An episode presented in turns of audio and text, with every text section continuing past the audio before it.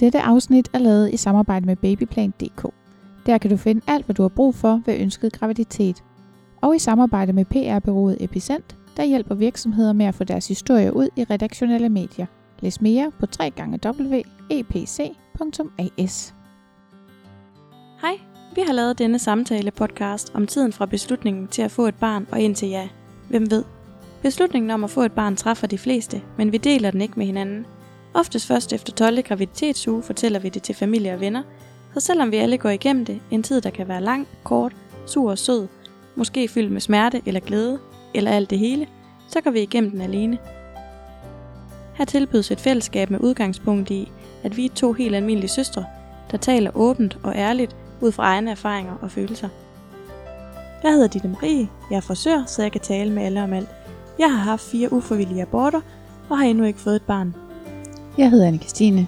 Jeg er forsker, så jeg kan finde fakta om alt. Jeg har haft 1 ufrivillig abort, og så har jeg en søn Victor på 14 år. Velkommen i Venterummet.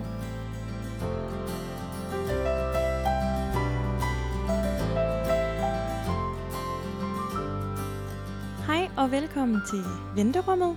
Nu sidder vi her for anden gang, men måske jeres første gang. Vi havde lidt lydproblemer med vores første optagelse, så måske det kommer ind som en eller anden ekstra episode en dag til dem, der kan holde ud og høre på vores dårlige lyd. Men nu sidder vi i hvert fald her med hovedet inde i æggebakker og er klar til at tale om, mens vi venter på at blive gravid. Og jeg sidder her sammen med min søster Anne-Christine, og ja, vi glæder os bare rigtig meget, så lad os kaste os ud i det. Ja, lad os komme i gang.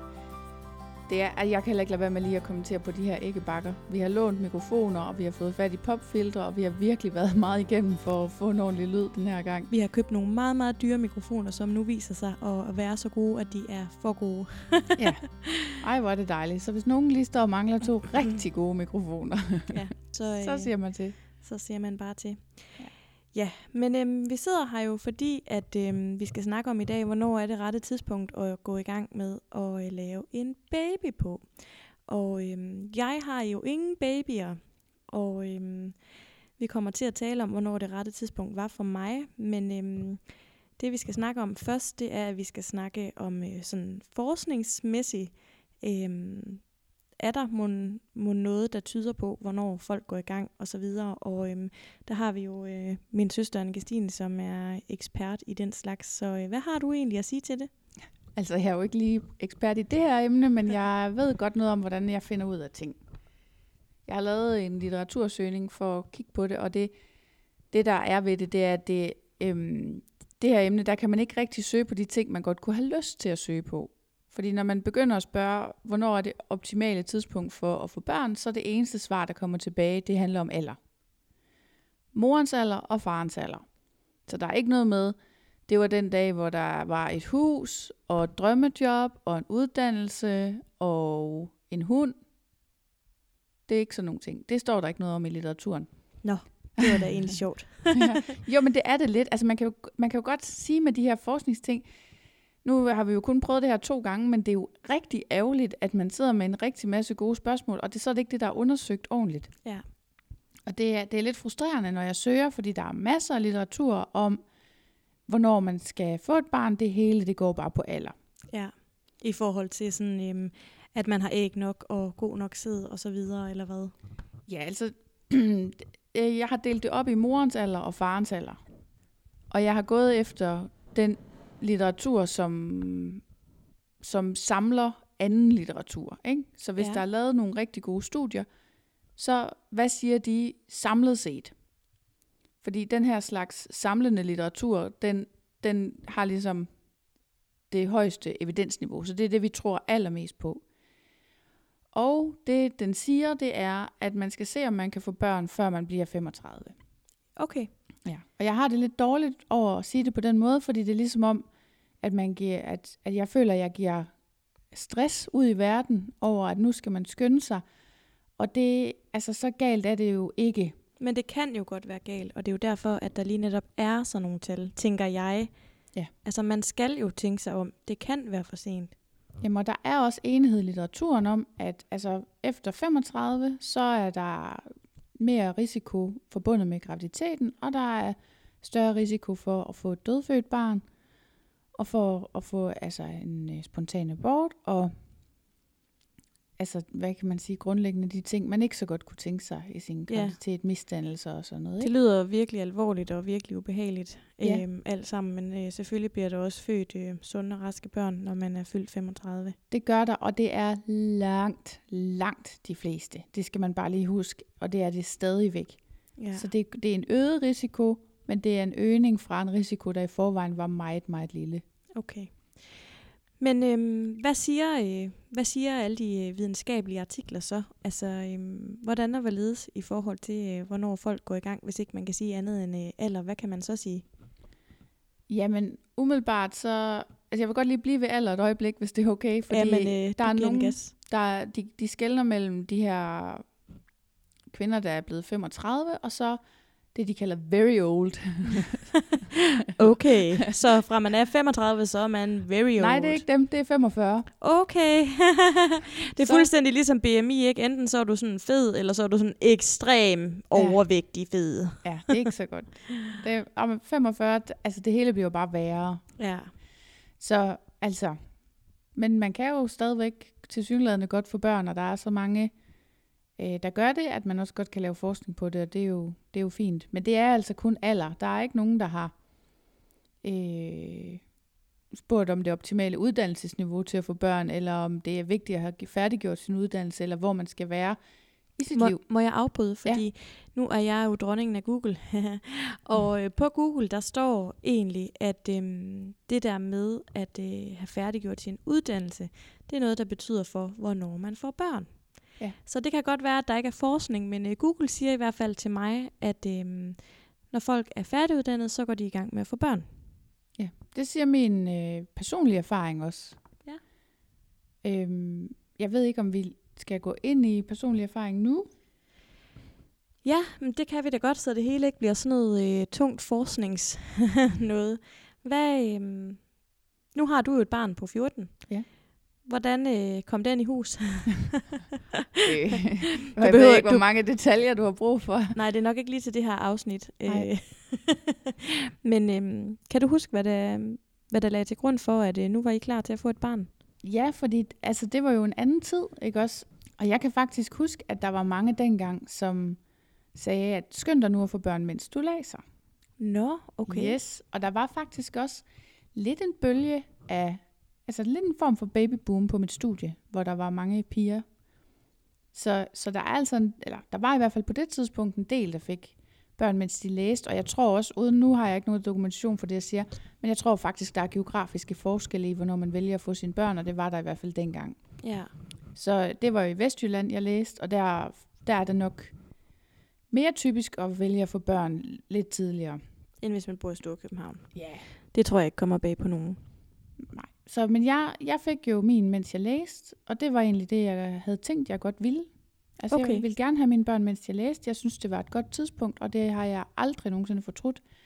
Jeg undrer mig over, at man venter til, man er færdig med at læse, fordi for det første, så er det jo det der, altså, hvornår er det rette tidspunkt? Jamen, det er der aldrig. Nej. Der kommer ikke en dag, eller det ved jeg jo ikke, om andre har det sådan. Jeg vågnede ikke en morgen og tænkte, nu er jeg klar, nu vil jeg have et barn. Nej, men altså for mig, så tror jeg bare, at der er nogle tidspunkter, der er mere rigtige end andre. Så på den måde kan jeg godt sætte mig ind i, at man ser forskelligt på, hvornår er det et bedre tidspunkt end andet. Jeg har jo været gravid, hvor det ikke var et godt tidspunkt at få foretaget en abort. Ja. Og senere hen taget et decideret valg om, at nu smed vi præventionen, og så gik vi i gang. Så det var jo et meget bedre og meget mere rigtigt tidspunkt for mig i hvert fald at gå i gang. Men det er sjovt, det er sådan næsten forbudt tale at sige, at man gerne vil blive gravid, når man er under uddannelse. Især inden for min branche som frisør, der er der rigtig mange, som ser det som en rigtig, rigtig dårlig ting. Nok mest fordi, at det ikke er i det offentlige, men det er små private virksomheder, som skal betale alle de her barselspenge, og man kommer væk fra kunderne og sådan noget. Men du har jo gået på universitetet, så det er måske derfor også, at der er lidt mere acceptabelt at få et barn under sin uddannelse. Altså det ved jeg faktisk ikke. Altså det er det måske, men jeg kender også sygt mange, der ventede. Altså Så skulle de gøre uddannelsen færdig, og så skulle de lige have et job, og så skulle de være der i et eller andet antal år, og så var det tid til børn. Og der var jo så også mange, der ventede med at få børn. De skulle ligesom først have uddannelse på plads, så skulle de have et hus, og så skulle de have et arbejde, og så et hus, og så skulle der nogle andre ting falde på plads. Så jeg synes egentlig, der har været god spredning på, hvornår man har valgt at gøre det. Og jeg er ikke sikker på, om det betyder så meget, om man har valgt at læse. Jeg tænker, altså jeres, dit argument med, at man skal ikke få børn under uddannelse, når man bliver frisør, fordi det er små virksomheder, det er jo stadigvæk små virksomheder, når I er færdige med at læse. Ja, det er det. Men det er lang tid, var virkelig et år fra sin uddannelse, når man er frisør. Ja, og det var der så til gengæld mange, der jo ikke var. De blev jo, altså mange blev jo på studiet, og jeg havde for eksempel også kun 8 måneders barsel. Okay. Så fik man sådan noget dobbelt SU eller sådan noget imens? Ja, altså man får, eller dengang fik man 1 års ekstra barsel, når man fik et barn, og så kunne man selv vælge, hvornår man brugte det. Så man kunne enten bare få dobbelt, eller også så kunne man have 1 år mere til at læse i. Okay. Så der var nogen, der holdt 1 års barsel, og så var der også nogen, der holdt ingenting. Ja. Men jeg tænker, at nu har det jo ikke kun været din beslutning, så kan du huske, at du havde en eller anden bestemt samtale med din eksmand Søren omkring det? Nej, altså han ville jo gerne have børn med det samme. Altså lige da I havde mødt hinanden? Ja. eller I kendte hinanden i forvejen? Men ja, vi kendte hinanden, siden vi var børn. Ja, så da I blev kærester, eller sådan? Ja. Omkring anden date, det var der, hvor han begyndte sådan på lidt vulgær vis at sige, at skal jeg ikke lige hælde en dreng op i dig? Nej! Jo, det gjorde han. Ej, hvor klamt. Ja, tak for det. Det er for meget af det gode, det må jeg sige. Ja, det var lidt vulgært, men... Tænkte du så, yes, lad os kaste os ud i det, eller...? Nej, altså, jeg vidste jo godt, jeg gerne ville have børn, mens jeg læste. Så langt, så godt, ikke? Ja. Men jeg var... Jeg var også sådan usikker på, som du siger, altså, hvornår er egentlig det rette tidspunkt. Jeg følte, at vi skulle ligesom have nogle uspecifikke ting på plads. Så efter noget tid, da han spurgte, om vi skulle blive gift, så tænkte jeg, yes baby, det er det, vi gør. Vi bliver gift, og når vi er gift, så ved vi jo, at vi skal være sammen, og så kan vi lave det barn der. Okay. Så det var faktisk det. Så du tænkte, at når vi er blevet gift, så kan vi godt gå i gang med at få et barn? Ja, fordi jeg skulle ikke skilles, og så ville det jo være meget passende, at man lige ventede til, man var gift, og så blev vi gift, og så smed jeg p-pillerne umiddelbart efter det. Så I havde faktisk ikke en samtale om det? Var det bare noget, du gjorde så? Nej, det snakkede vi om, men det var jo noget, vi snakkede om løbende. Altså, som sagt, han bragte det op på anden date. Ja. Og så vi havde meget sjov med det undervejs og sådan noget, hvor han sagde, jeg skifter dine p-piller ud med kalktabletter, og så sagde okay, han ville det virkelig gerne. Han ville det bare så gerne, og så sagde jeg, jamen hvis du gør det, så har du faktisk fortjent det for din indsats. Nå, okay. Ej, det er alligevel lidt sjovt. Jamen jeg synes faktisk også, det er jo lidt interessant det der med, at der er jo 2 til at træffe beslutningen. Ja. Også som du startede med at spørge mig om, ikke? Altså, hvad gør man egentlig, hvis man ikke er enig? Ja, men det kan godt være, at den her historie, den kommer til at gå igen i de forskellige afsnit, fordi det er jo en del af min historie. Men det var sådan, at da jeg havde været sammen med min nuværende mand i 1,5 år, så blev jeg gravid, selvom at jeg havde spiral. Og efter det, så gik han sådan helt i panik, og vidste nærmest ikke, om han nogensinde ville have børn igen. Og det var først 3,5 år efter, at... Jeg ligesom satte skoen for døren og sagde, nu vil jeg have et svar, fordi jeg vil have børn med dig, og jeg vil have børn, og jeg vil ikke, forhåbentlig ikke leve et liv uden børn. Og det var selvfølgelig rigtig svært for ham, fordi jeg tror, han var blevet rigtig presset dengang, hvor vi valgte, at jeg skulle have en abort. Og for ham er det nemlig rigtig, rigtig vigtigt at have noget stabilitet. Han vil gerne have, at vi har masser af overskud, og han vil gerne have, at vi levede sundt, og han vil gerne have, at vi havde hus og bil, og sådan et rigtig godt økonomisk fundament.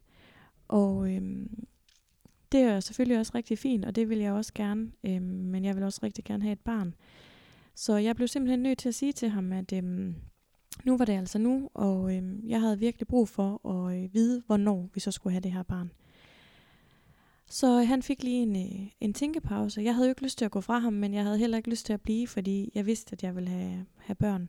Så det var en virkelig ubehagelig og hård situation for os begge to at være i.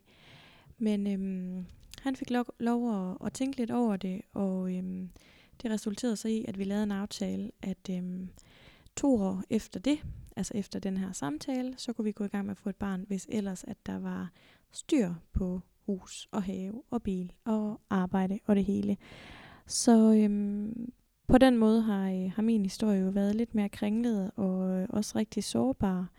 Og det er den faktisk stadigvæk, fordi at vi har også lige holdt en pause med at prøve at blive gravide. Og nu skal vi forhåbentlig snart i gang igen med at prøve at lave et barn. Men hvornår er det rigtige tidspunkt så at gå i gang igen?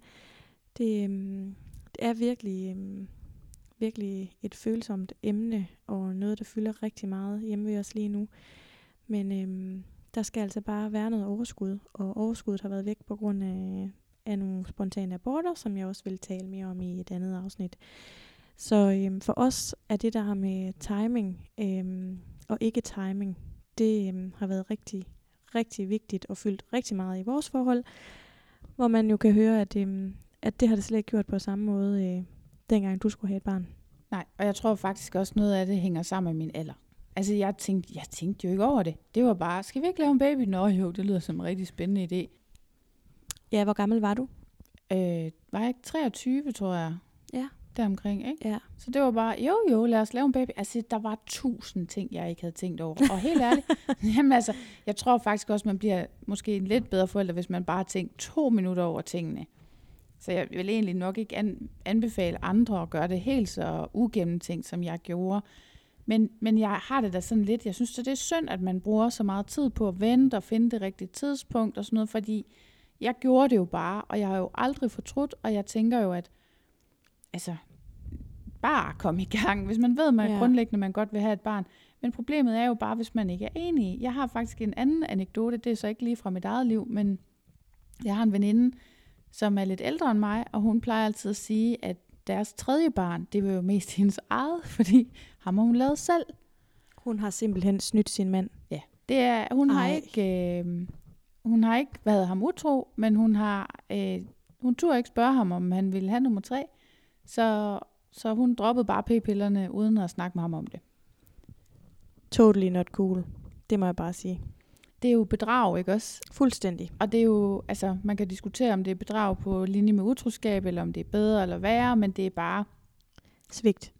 Det er jo helt vildt. Jamen, jeg bliver sådan helt træt, når jeg hører det, fordi det synes jeg bare på ingen måde er okay.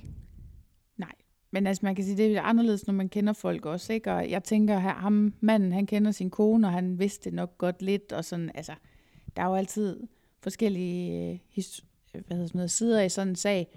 Men det er rigtig svært, når man ikke kan blive enige, og der er jo også historier om kvinder, der lige vælger at lave et barn helt uden, og informere manden, ikke? Altså, der er forskellige måder at løse det der på, og der synes jeg trods alt, det lyder som om, at du og dit Marie finder en eller anden vej i det. Jo, men man kan sige, det kunne jo også have været sådan, at vi havde aftalt for 2 år siden, at nu skulle vi gå i gang på den her dag, og så at jeg ikke havde sagt, at nu gik vi i gang, men at jeg sådan bare selv sørgede for det, men så var det jo en eller anden form for indforståelse fra hendes side af, så havde jeg synes, det var noget helt andet. Mm. Men ja, der er jo tit nogle årsager til, at man udskyder, eller man kører på. Hun har helt sikkert nok tænkt, at det var noget aldersagtigt, enten mellem hendes børn eller hendes egen alder, der har gjort, at hun har lavet det der ekstra barn. Og til det, der har jeg faktisk selv en lille sjov historie. Eller sjov, det ved jeg ikke, om den er. Det er den faktisk overhovedet ikke. Men, det gik fra en sjov historie til noget, der overhovedet ikke er sjovt. Nej, men jeg sidder her for nylig og taler med min veninde Katrine. Du kender også Katrine, men det er der jo nok mange, der lytter med her, der ikke gør. Katrine, hun har fået konstateret brystkræft midt i et fertilitetsbehandlingsforløb med hendes mand. Som jeg mener det, så var det faktisk lige i starten, at de var gået i gang med fertilitetsbehandling. Der kommer hun igennem et brystkræftforløb, hvor hun får fjernet det ene bryst og får kemo og mister håret og alt, hvad der nu hører med. Og da hun så er rask igen og kommer i gang med arbejde og så videre, så er det klart, at når man har været igennem sådan et forløb, så gør man sig nok nogle overvejelser over, hvordan man vil leve resten af sit liv. Og hun tager faktisk et stort valg om at skifte karriere. Altså hun finder et job inden for noget helt andet. Og hun får så arbejde, og i forbindelse med hendes kemobehandlinger og så videre, der er hun blevet sat i kunstig overgangsalderen, og har fået fjernet en æggestokke, så der var æg til senere hen. Og det de så gør, det er at aftale, at nu starter hun på det her nye arbejde, og så vil de faktisk udskyde hendes fertilitetsbehandling. Og nu her et år senere, hvad tror du så, der er sket? Ja, jeg ved det jo desværre godt. Ja, Katrine, hun er blevet fyret fra hendes arbejde. Så hun har faktisk ventet på det rette tidspunkt, for hvilken skyld, ikke? Og det synes jeg jo også noget, vi skal tale om, det der med, at det er jo ikke altid kun, fordi manden ikke vil, eller man ikke selv vil. Nogle gange, så er det jo også arbejdet, der er skyld i, at man udsætter den her drøm om at få et barn. Jamen det tænker jeg, altså jeg kender jo mange, som har valgt at vente til de for eksempel var færdige med at læse, og så skulle de også lige have et hus, og så skulle de også lige alt muligt. Og altså tiden går jo bare. Ja. Og der er, altså jeg har især det der med arbejdsmarkedet, så nu kan det godt være, at jeg fuldstændig sætter mig selv uden for mulighed for nogensinde at få et job igen, men jeg synes bare ikke, man skylder sit job noget på den måde. Nej. Jeg ved godt, der er også stor forskel på din og min situation. Det er noget helt andet for dig at skulle sige til din chef, du er gravid, end det var for mig at skulle sige det til min, men man får sgu ingen tak på arbejdsmarkedet for at have ventet, eller for at have sagt, men det er måske ikke det bedste lige for min jobsituation lige nu. Så jeg kan godt forstå rigtig mange grunde til at vente, men når jeg har kollegaer, der lige er blevet ansat, der så kommer og fortæller, at de er blevet gravide, så synes jeg faktisk, det er helt okay. Ja, og der er jo virkelig sådan et eller andet samfundsproblem i, at der er også nogen, der vil sige, nej, det må man ikke, eller man skal vente, eller man skal dit, eller man skal dat. Vi har jo kun et liv, og vi ved ikke, hvor mange æg vi har, eller hvor god sæd vores mænd har, eller hvad der sker i morgen. Og der kan jeg bare mærke, at jeg har lært noget af Katrines historie, at og det er også derfor, jeg vælger at dele det, fordi jeg synes virkelig, det er en barsk historie, ikke? Altså hun har simpelthen været igennem det hårdeste, nogen nogensinde kan forestille sig med kræftforløb, og udover det har rigtig svært ved at blive gravid, ikke? Og det kan jo tage dem lang tid måske at blive gravid, og så har de ventet på grund af et arbejde, og så bliver hun fyret. Altså det er simpelthen så utaknemmeligt på en eller anden måde, og mega, mega synd og forfærdeligt for dem, fordi der er jo så i hvert fald gået et års fertilitetsbehandling i spilde på den konto. Ja. Så det der med at vente på det helt rigtige tidspunkt, det tror jeg er rigtigt nok, at der er måske ikke noget rigtigt tidspunkt. Der er måske ikke noget tidspunkt, der er bedre end andet. Men selvfølgelig skal man være enige om, hvornår man kaster sig ud i det her projekt. Jamen en anden ting er også, altså kender du nogen, der har sagt, jeg valgte var det helt forkerte tidspunkt for børn? Altså sådan lige på stående fod, så nej. Men jeg har til gengæld hørt om rigtig mange, som har en idé om, hvornår de gerne vil planlægge det, fordi at hvis de nu lige gør det i den måned, så passer det med, at de har hele sommerferien fri, eller sådan og sådan og sådan. Held og lykke. Jeg har også fået nogle beskeder i vores brevkasse på Instagram, hvor der er en, der skrev, at hvis vi lige blev gravid i marts, så passede det lige med, at min kæreste han nåede at blive færdiguddannet og holde fødselsdag, og så kunne vi også lige holde bryllup og sådan og sådan og sådan. Og de blev så heldigvis gravide på det der tidspunkt, men det kan man jo altså ikke regne med, at det er det, der kommer til at ske. Altså Victor, min søn, han var jo planlagt til at skulle komme i juli. Vi startede sådan, at han ville blive født i juli, og han er altså født i december. Ja, og det er jo det, der sker. Og det sjove er faktisk, at jeg overvejede dengang, da vi kom til den måned, hvor jeg så faktisk blev gravid, det må så have været marts, der kan jeg huske, at jeg overvejede, skal vi springe marts over, fordi det er så synd at blive decemberbarn og sådan noget, ikke? Men ved du hvad, jeg var jo desperat. Jeg havde haft en spontan abort umiddelbart inden, så jeg skulle bare være gravid igen, så jeg var fuldstændig ligeglad, ikke? Men jeg ved ikke, om andre ligesom springer marts over. Det gør de.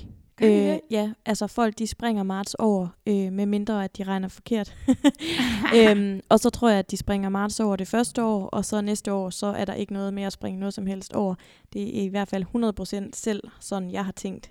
Fordi jeg er jo selv sommerbarn, og i min vildeste fantasi kunne jeg ikke forestille mig at få et vinterbarn, så jeg vil helt sikkert også stile efter det, hvis jeg kunne.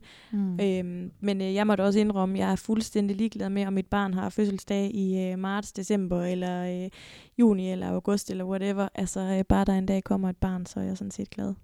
Det er jo det. Og der er mange, der siger det. Altså Victor fødselsdag den 22. december, og der er rigtig mange, der kommenterer på det. Især da han var helt lille, var der rigtig mange, der sagde noget med, at ej, og så tæt på jul, og så også før jeg har født, så må du lige sørge for at klemme benene sammen. Ikke? Ja, klem benene sammen. Du må ikke føde dit barn nu. Nej.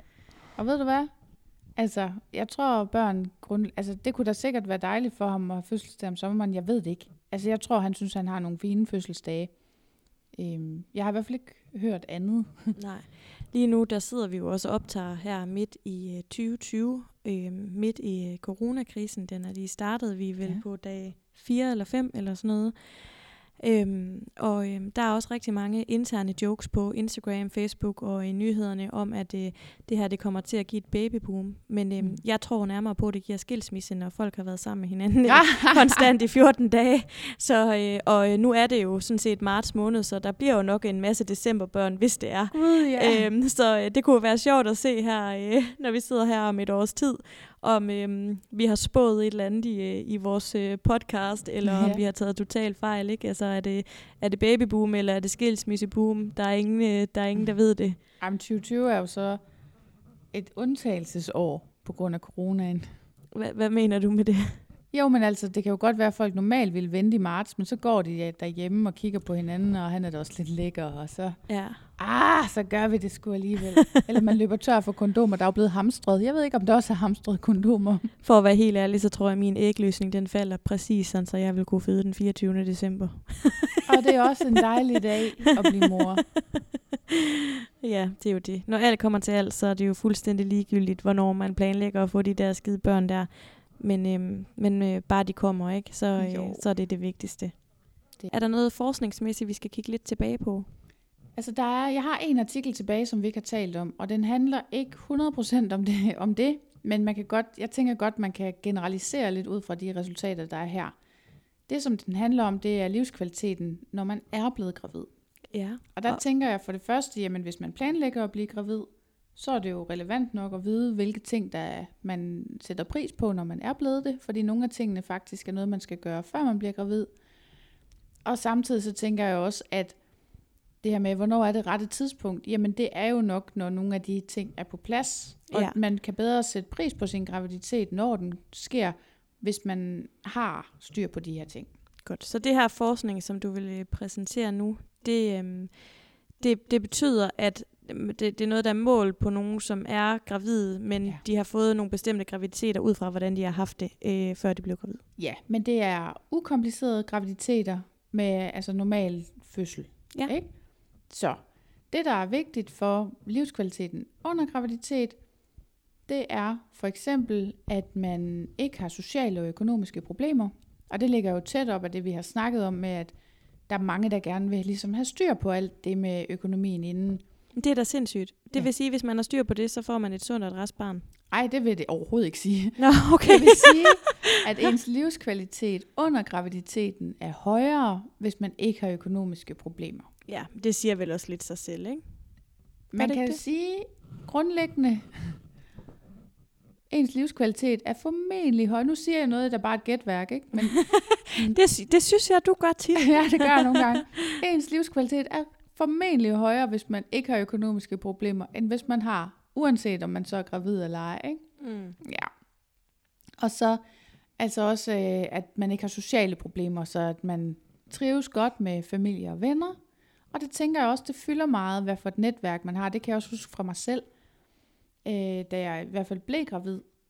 Men jeg tror det også, inden man er gravid, for man gør sig jo nogle tanker om, har jeg en barnepige i mit netværk? Er der nogen, jeg kan få hjælp fra og sådan noget. Så jeg tænker, det betyder noget for, om man er klar til at få børn. Jeg ved det også, det betyder noget for dig, hvor mor for eksempel har boet henne.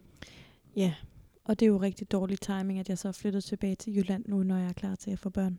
Ja, det skulle du nok ikke lige have gjort. Nej, ikke nu, når hun bor på Fyn i hvert fald. Nej. Og så er der også noget med at dyrke motion. Det kan man også fint gøre, inden man bliver gravid. Og så er der sådan lidt oplagt en her, hvis man føler sig lykkelig over at være gravid og optimistisk. Og så har man også en bedre graviditet. Ja, men det er lidt latterligt, ikke også? Altså, jeg havde også nogen, der, så skal du bare føle dig glad nu. Glad på kommando, det... Ja, det går jo ikke. Nej. Så det er egentlig... Altså, det er jo sådan lidt en tilnærmelse at sige, at de her ting handler om, hvornår det rette tidspunkt er. Men jeg har ikke kunne finde sådan noget med altså noget som det, som vi nok egentlig ville have syntes var relevant. Hvis da jeg sad og tænkte på det før tid, så var det jo sådan noget med, skal man have sin uddannelse, altså, er det bedre, bliver man, altså, er det et bedre tidspunkt at få børn, før man har en uddannelse, eller under, eller efter? Mm. Og det har jeg ikke kunne finde noget forskning på. Nej, nej. Men altså, nu har vi jo også en brevkasse, som vi kan komme til lidt senere. Der kan vi jo i hvert fald se, hvad folket siger på Instagram. Ja, Instagram ved alt. Lige præcis. Altså, der må vi jo stole på, at dem, der, som vi snakker med, der kan vi jo selvfølgelig ikke sige, at det sådan er fuldstændig forskningskorrekt. Men det er klart, at man har altid nogle fordomme og sådan nogle ting. Og det synes jeg egentlig også er okay at sige her i podcasten, at alt hvad vi siger, det siger vi for egen regning. Og vi lover ikke nogen noget, eller noget vi ikke kan holde. Men det er ud fra vores egen erfaringer og de folk, som vi møder og har rundt omkring os, ikke? Jo. Og det er vel også helt fair, er det ikke det? Det her, det er en samtale-podcast, det er ikke en fakta-podcast.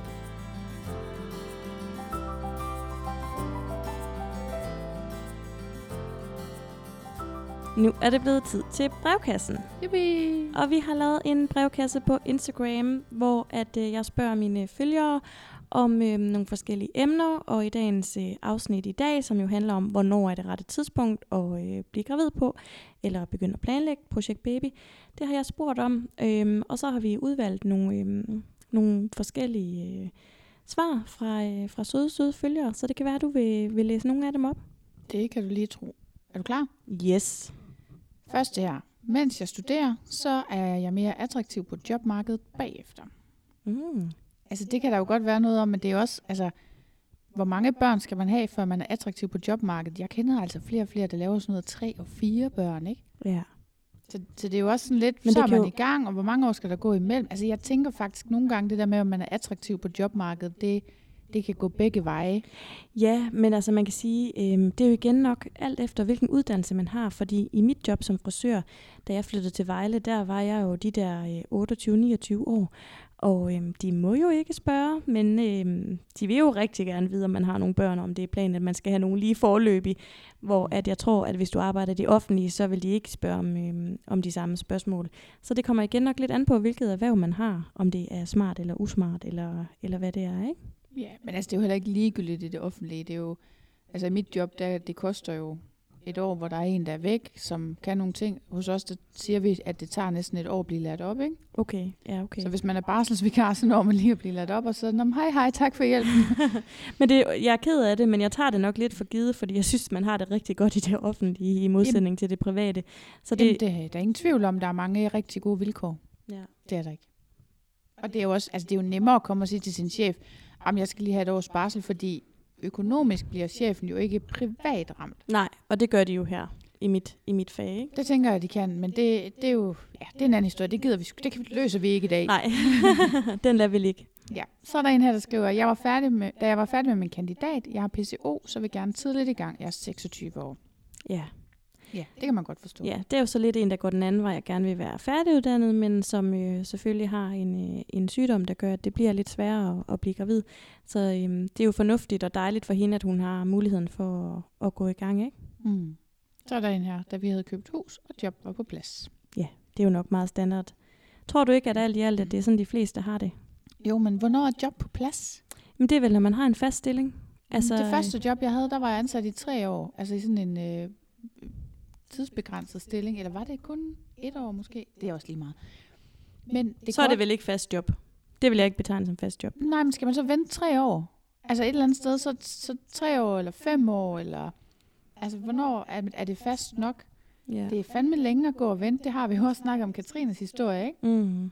Det er længere at gå og vente, hvis så det ender med, at man ikke bliver fastansat, eller et eller andet. Ja, helt sikkert. Men det kan også være med fast job, man mener, at man er gået fra en uddannelse, hvor man har fået elevløn eller SU, til at man får en fast løn, måske nærmere, ikke end en fast job. Ja. Da jeg var færdiguddannet og fik fast job, her 18 måneder efter, stadig ingen baby. Oh. Ja, men igen jo lidt det samme, ikke? Altså, at det skal være et fast job. Vi må antage, at det betyder fast løn, ikke? Er det ikke det, vi skal gå ud fra? Jo, det tror jeg. En måned efter vi mødte hinanden, nu er der gået 8 år og stadig ingen baby. Og ej, jeg synes altså lige, den var så glad en måned efter vi mødte hinanden. Det var da faktisk mega sødt. Ja, og man har virkelig også været ret sikker på, at man skulle være sammen, ikke? Altså, ja, vildt nok. Jamen, jeg synes jo, det er ligegyldigt, hvor lang tid man har været sammen, fordi jeg har også haft det sådan i mine forhold, at når den er der, så er den der, og så har jeg ikke været i tvivl. Men, ja, det siger du jo. Men jeg håber snart, der kommer en baby til hende, der har skrevet det her. Det må være ekstremt hårdt. Det håber jeg også. Men det er også, altså, jeg tror også, der betyder alderen faktisk også noget. Altså, jeg kender nogen, der har mødt hinanden sent i livet, og som derfor har valgt at få børn relativt hurtigt, fordi de vidste jo godt, de gerne ville have børn, og de havde jo bare et andet tidsperspektiv. Så har vi det næste her, som er nærmest en modsætning. Vi havde kendt hinanden i 9 år og boet sammen i 5, inden vi blev klar. Det kan jeg også godt forstå, men der er også forskel på, om man møder hinanden, når man er 17, eller om man møder hinanden, når man er 27 eller 37. Ikke? Ja, det er klart. Efter 1 år, 4 måneder efter, var vi gravide og har nu 4 skønne børn. Vi føler os heldige. Det er der også god grund til. Hvor er det dejligt. Ja, og det er også helt vildt respektfuldt, at hun skriver, at hun føler sig heldig. Ikke? Fordi at, nu har vi jo faktisk lige haft nogle beskeder med nogen, som ikke har været lige så heldige. Ja. Endnu. Ja, så det er godt, det også kan lykkes for nogen. Ja. 7 ud af 47 har skrevet, at det gik i gang efter 3 år. Måske der er noget om det, har du skrevet. Ja, det har jeg skrevet, fordi det var jeg jo lige inde og regne sammen på. Jeg synes jo 7, det var rigtig mange. Det var i hvert fald sådan, at jeg lagde mærke til, at der var mange, der skrev, at når de havde været sammen i 3 år, så var det, at de valgte at gå i gang med at blive gravide. Og det kan jo godt passe med det der med, at man skal etablere sig selv, at man skal have et hus eller bygge et hus, og måske skal man først lige have sparet sammen til det og sådan noget. Jeg tænker, det passer måske meget godt med 3 år. Måske er der også noget med forholdet. Altså, jeg har jo selv været lige der med en kæreste, hvor at vi havde kendt hinanden i cirka 3 år og besluttet at få et barn. Ja. Og altså, jeg tænker også, det er noget med, at man egentlig kender hinanden så godt, at man tænker, jamen det kan vi godt, også hvis vi går fra hinanden. Ja. At det første år, der er man stadigvæk forelsket og skal lige have det hele til at spille på en eller anden måde og tænker måske nogle andre tanker, ikke? Og så andet år, der begynder det at blive lidt mere seriøst, og man er måske flyttet sammen og sådan noget, og så bliver det lidt mere, okay, kan vi få en hverdag til at fungere, og hvad er sådan, kan vi leve med det her, og så videre. Og så det 3. år, jamen så begynder man at gøre sig de her langtidstanker, ikke? Kan vi få det her til at fungere hele livet, også hvis vi ikke skal være sammen mere? Ja, jamen lige præcis. Jeg tror virkelig, du har helt ret. Altså det er nok... Det er måske lige der omkring, at det tager at finde ud af. Ja, men det er også sygt, fordi det er jo fordi, vi selv kan bestemme det i dag, ikke? Ja, ja, helt sikkert. Altså vores oldemor, hun fik jo det første barn. Ja, jeg ved selvfølgelig ikke, hvor meget forhold hun havde. Det var i hvert fald uden for ægteskab. Så vi ved jo faktisk ikke, hvor meget forhold hun havde til faren. Nej. Jeg tror ikke, det var ret meget, fordi der var jo 2, der kunne have været faren. Åh ja, det er rigtigt. Hun har virkelig været en skidt tøs. Ja, hun har været om sig.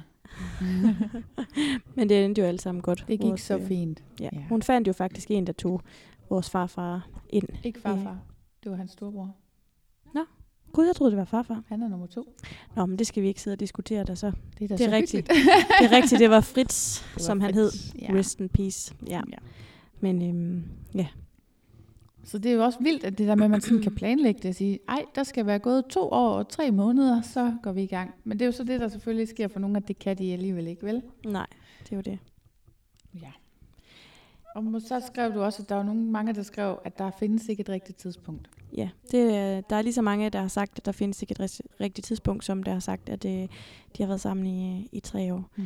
Og der er selvfølgelig også rigtig mange, der har skrevet, at de er blevet gravide, uden at have planlagt det. Det er da det, jeg vil ønske for langt de fleste, fordi så skal man ikke tage en eller anden svær beslutning, forhåbentlig i hvert fald, hvis det kommer på et tidspunkt, hvor man er i et godt forhold. Ja, men det har vi også snakket om lidt sådan uden for den her episode, men det der med, altså, var det planlagt? Nej, det var det ikke. Nå, man havde I stoppet med at bruge prævention? Yeah. Ja, det havde vi. Ja, nå, så kan man vist godt sige, at det er en lille bitte smule planlagt. Og det er jo det. Altså, der findes ikke et rigtigt tidspunkt. Man kan jo bare smide præventionen og gå i gang. Altså, jeg tænker, det er lidt det, de siger, ikke? Ja, helt sikkert. Og det kan være svært alligevel. Fordi man ved jo ikke, nogen de bliver jo gravide i første forsøg, og andre, der tager det jo lang tid. Ja. Og det vi kan konkludere, det er, at vi ikke kan konkludere noget, tænker jeg. At det er så individuelt, hvornår er det rette tidspunkt at gå i gang. Mm. Det, ja, men nu har vi da i hvert fald haft en snak om, hvordan er det, vi selv har haft det, og hvordan andre har haft det, og så kan vi jo håbe, at det kan inspirere nogen derude. Det virker måske lidt overfladisk at sige, men jeg ville da på en eller anden måde have ønsket, at jeg havde været hurtigere et sted i mit liv, hvor jeg havde været klar til at gå i gang med at få nogle børn, eller havde haft en mand, der var klar til det. Fordi jeg kan godt mærke, at alderen den presser sig på, selvom at jeg kun bliver 32 lige om lidt. Så er jeg jo ikke gammel i den forstand, men samtidig kan jeg jo godt høre, at når jeg nærmer mig 35, så bliver det lidt mere op ad bakke, sådan rent teoretisk set. Men der er jo ingen, der ved, hvordan ens liv det folder sig ud, og jeg ønsker ikke at have gjort noget anderledes, end jeg har gjort i mit liv, og så kan man jo selvfølgelig ikke fortryde noget, men man kan selvfølgelig godt ønske, at det havde været anderledes, ikke? Mm. Altså jeg synes jo nogle gange det her med at vide, hvornår man er klar, eller hvornår tiden er inde, så kan man også stille sig selv det omvendte spørgsmål.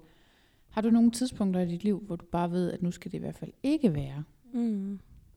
Ja, altså sådan har jeg lige haft det. Jeg har lige haft brug for at holde en pause med Projekt Baby, mens jeg er kommet mig over de sidste aborter her. Så det har i hvert fald ikke været det rette tidspunkt for mig. Men jeg kan da godt mærke, at det rette tidspunkt begynder at nærme sig igen, ikke? Mm. Ja. Skal vi ikke slutte af for i dag? Og ja, altså jeg synes, det er et interessant emne at snakke om det her. Og ja, vi taler jo bare ud fra vores egne erfaringer. Ja, det er det, vi kan. Ja, men i hvert fald tusind tak, fordi I har lyttet med og brugt jeres tid på at høre dagens afsnit. Vi glæder os allerede rigtig meget til at lave et afsnit mere. Ja. Så tak for denne gang. Og vi håber, at I ved, hvornår tiden er inde for jer. Helt sikkert. Ha' det godt. Hej hej. Hej.